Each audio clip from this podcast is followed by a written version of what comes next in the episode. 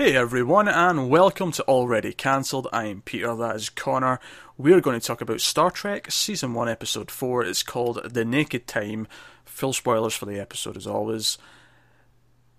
So, I, I, I vaguely remember you saying something along the lines of you remembered this one being the first one that you really liked. Is, Yeah. that, is that held up on a, a repeat viewing? It has. It's the first one I feel like this is this is a proper like you know this is a, a real effort at storytelling rather than let's have some fun, which the first few for the most part are.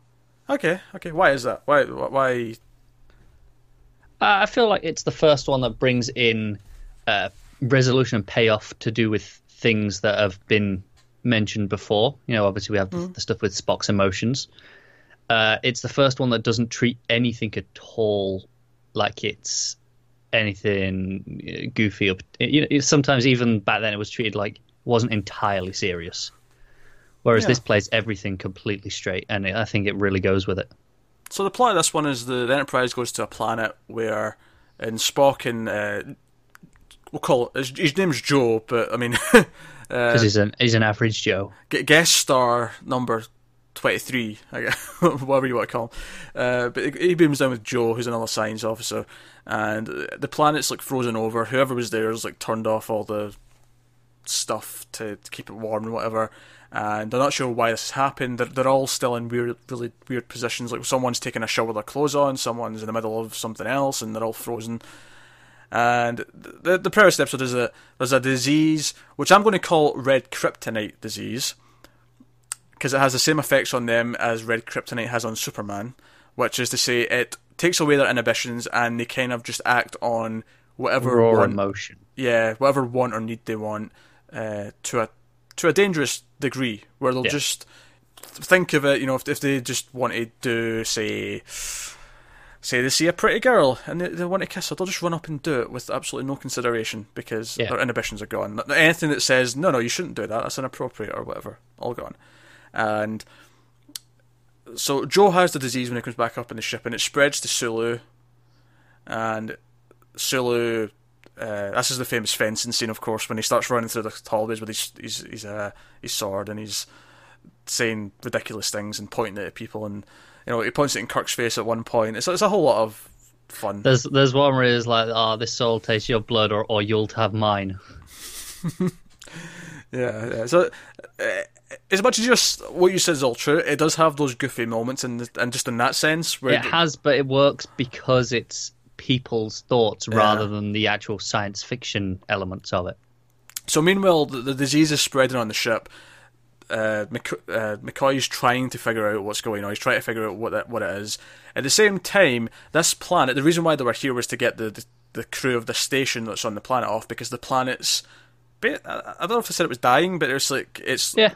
yeah, it's dying. Yeah, it's and the gravitational force of the planet because the planet's shrinking before it explodes is pulling them in, pulling the ship in. So they have to get their ship kickstarted again to leave in time, or they'll get sucked into the planet and the Yeah, because one of the guys uh, who's been affected Yeah. by the, the thing shuts down the engines. Yeah, yeah, yeah, and they they locks them out of the engine rooms, and Scotty's trying to get in, and they're having these meetings and whatnot, and they're trying to get into the engines again so they can, and they know there's only X amount of minutes that they have until they can get out. But when they go in, when they eventually get in, like halfway through the episode, they break in and you know they they knock out Joe. Which, by the way, Joe in there keeps singing over the comms. He keeps singing a song. Over And he's really annoyed that people keep interrupting him. yeah, but the funniest moment of this episode for me is probably after he's finished the song. He talks for a bit again, and he says, "Now I'm going to sing about Christine again," and he starts singing the song again about the woman, and Kirk just goes, "Oh God, not again," and it really cracked me up. It was like just such a funny, funny moment. It Was. Um, but yeah, so even when they get in, like Scott's, like, Scotty's like, but it takes like thirty minutes to rev the engines back up. We don't have the time. I can't beat physics. I can't just Yeah.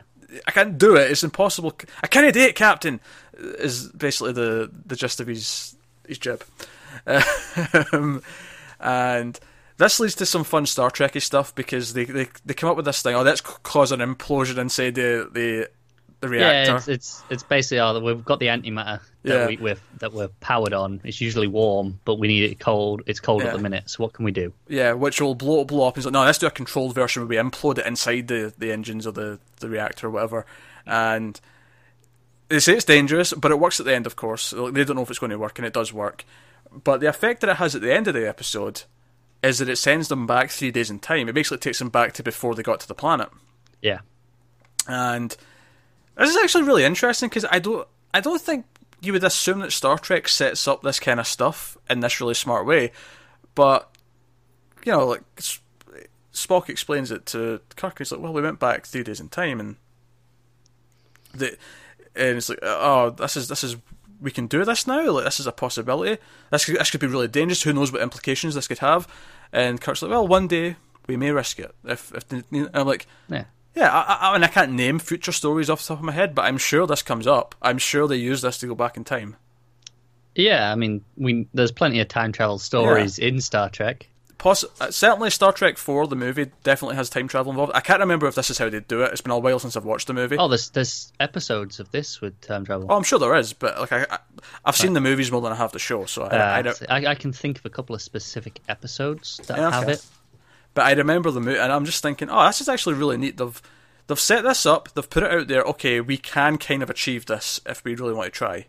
Yeah, and it's there. It's just there now for the future yeah, I really like it because that whole time where they don't, you know, they don't know if it's going to work or not, and it plays it very seriously and very straight, and it's like a, a tense moment where they're, they're staring at what's going on and, and hoping for the best. It, I actually really like that they discover they can do a bit of time travel by accident.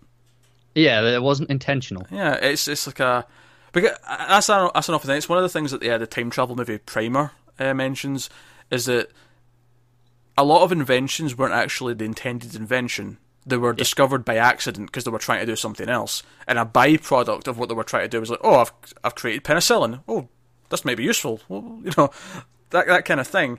And so I, it feels very realistic almost, even even though most of it's just gobbledygook. Someone's written down some sciencey words, and but it's because they play it straight. Yeah, but because they play it that way, it, it feels a lot more realistic, and that's it's kind of cool. It uh, is but to go back at the, the main bulk of the episode, it is a very character focused episode where we, I think the highlight is Spock when he gets affected by the disease and his human side, his emotions start to take over. And we, we we hear a lot of things. He talks about how he can never tell his mother that he, he loved her because that just isn't a Vulcan thing. You don't have those yeah. feelings to say it. And he mentions that he feels ashamed when he feels friendship for Kirk. Yeah, which is actually quite a big car- bit of character growth because it is. And then he breaks down and cries. Yeah, so a lot a lot of character stuff in this episode, and even Kirk, when he gets infected towards the end and he's trying to fight it off. Which, by the way, I loved it when uh, he walks out of the bridge and McCoy just rips his shirt down and stabs him with the, the injector. I'm like, you could have just rolled up his sleeve. It would have been not that much longer. It's not like you saved that much time by ripping it. Any excuse to have those abs out. abs? it was his arm. I know, that's what I'm saying, though, in general. They'll take any excuse just to show it off, him off, in general. Okay, right, so. You know what the abs are, though, right? I do. I'm okay, just, just I'm grouping I'm everything together. I'm just checking. Look, I said some stupid stuff during the Supergirl review this week. I'm just. You did. Yeah. If, if, you're going to say something stupid, I'm calling you out for it. That would be fair. I right. was just generalising. um, so yeah, so even Kirk though, the, the way he he starts talking about the shit of the Enterprise, like, oh, I know why they call it she. And you get this sense that he's he's kind of lonely. Like, sure, he's a good captain, he, he's good at his job, and he, he, seems to like his job, but there is something missing. He's he's given up this normal married lifestyle, perhaps, or just yeah. an acquaintance, I guess, is to boil it down to something simpler. And there's that moment at, at the end, just where before things have like solved and the cats are running around, to ignore them. Where he, he looks over at Janice and he, he, he sort of remembers something that he said earlier on, and she's like, "Oh, what did you say?" He's like, "Oh, it's nothing." And he just he has this little moment, this little bit of reflection where he's learned a little bit about his own character because his true feelings kind of came up. That's the thing that is really good about this episode. It's not just brushed over these things that sure that they're often played as goofy at the time because they're played to ridiculous levels, but they actually have meaning for each one of them. Uh, I think Kirk and Spock, especially, both of those. Yeah. I think especially Spock. Obviously, Spock's like growing humanity and his friendship with Kirk and McCoy and that relationship is the core of Star Trek, and it's something that's there throughout the the whole series and the movies. And when you think it's lost later on, you you really care that he might not have those feelings anymore. And and to a lesser extent, Kirk as well with the his longing for not being alone and stuff. Yeah, I mean, it plays in together nicely though. Whereas Spock thinks he was ashamed of, of having these feelings of friendship. Kirk's realizing that he needs the friendship. Yeah, yeah, uh, yeah. Solid episode. Did a, did a yeah, I, I the- really like it a lot. did a lot for the characters. Uh, certainly, uh, arguably Sulu's stuff was just fun. but Okay, sure. small point. I really like that when they're in the, the rec room again, that the, we see the 3D chess in the background, but they're now playing 3D checkers in front of it. Like they're, they're on a check, checkers board that's got levels. Yeah, I like there's a simplified version for people who just quite aren't into just, chess. just for the morons. Yeah, That's a bit. That's a bit. Sometimes you just want a simpler game. Let's be honest. You- you- Eh, maybe if you can't play chess. No, this is bollocks. Connor, sometimes you, you have a bevy of video games that you play that are complicated RPGs and whatever else, or strategy games. Sometimes you just want to shoot something in the face. That's checkers to chess. Complex strategy, simple instant fulfillment. I, I I'm not even going to argue. I, I just Because you know you're wrong. I, You I'm know not right. wrong. No, I'm Well, right. well, no, I'm right. no. To to go back to how we, what we spoke about in the the last episode where we liked the the mystery and stuff. Hmm. I like this actually plays up the mystery as well. Like, what is it? It, it can't be just a, an infection because we decontaminated them. How's it spreading? What what's actually going on? Yeah. It still plays with that throughout this time. Do you know what I like as well? Is I was a little bit worried, maybe not so much this time, but the first time I watched it, that it was starting to feel a bit formulaic in the sense that it tended to always be someone on the ship either was infected by something or came onto the ship already as something, and they were the focus. Whereas this spread, this was a virus, so everyone, Yeah, like multiple characters, including main characters, started to act up. You know, because for for a part of the episode, you might think, oh, it's just going to be Joe this whole episode acting wacky, and that's almost too similar to Charlie X, or it's too similar to even even uh, where No Man Has Gone Before, where it's just the one. In that case, two characters, but same kind of thing. Yeah. Whereas, but this spread out, and it was different people. it is, and uh, obviously it was very clear quite early on that it was going to be spreading. I think it, it doesn't wait too long before that it allays those fears that that's what it'll be. Ah, maybe quarter into the episode, something like that. Yeah, which is acceptable. something in that range. Uh, but no, uh, solid episode, solid episode of Star Trek, and I think we're getting into the meat of it now. So we, of course, will be back with episode five. The re- this will be the regular time for this on a weekly basis. That said, though, this is exactly the sort of thing that we might do extras of because if we can, if there's like a downtime in the schedule. But now that we're back into most of the network TV being back during the week, it'll probably stick to schedule for the most part for the next little while. Yeah, it'll be when we decide we're bored and that we realise, shit, there's a lot of Star Trek to work through. Maybe we should chip away a bit more.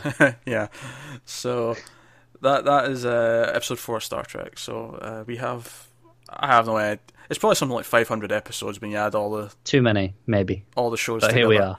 Yeah, here we are. Four into like 500. But I'm going to find out what the total is. Like if you add it up, next gen, Deep Space Nine, Voyager, and Enterprise with this, like how many does that come out to? Uh, Someone will have that number for me, and I'll just so I know each week. Like this is five out of Yeah. whatever the number is. So oh yeah, I'll find that out before next time.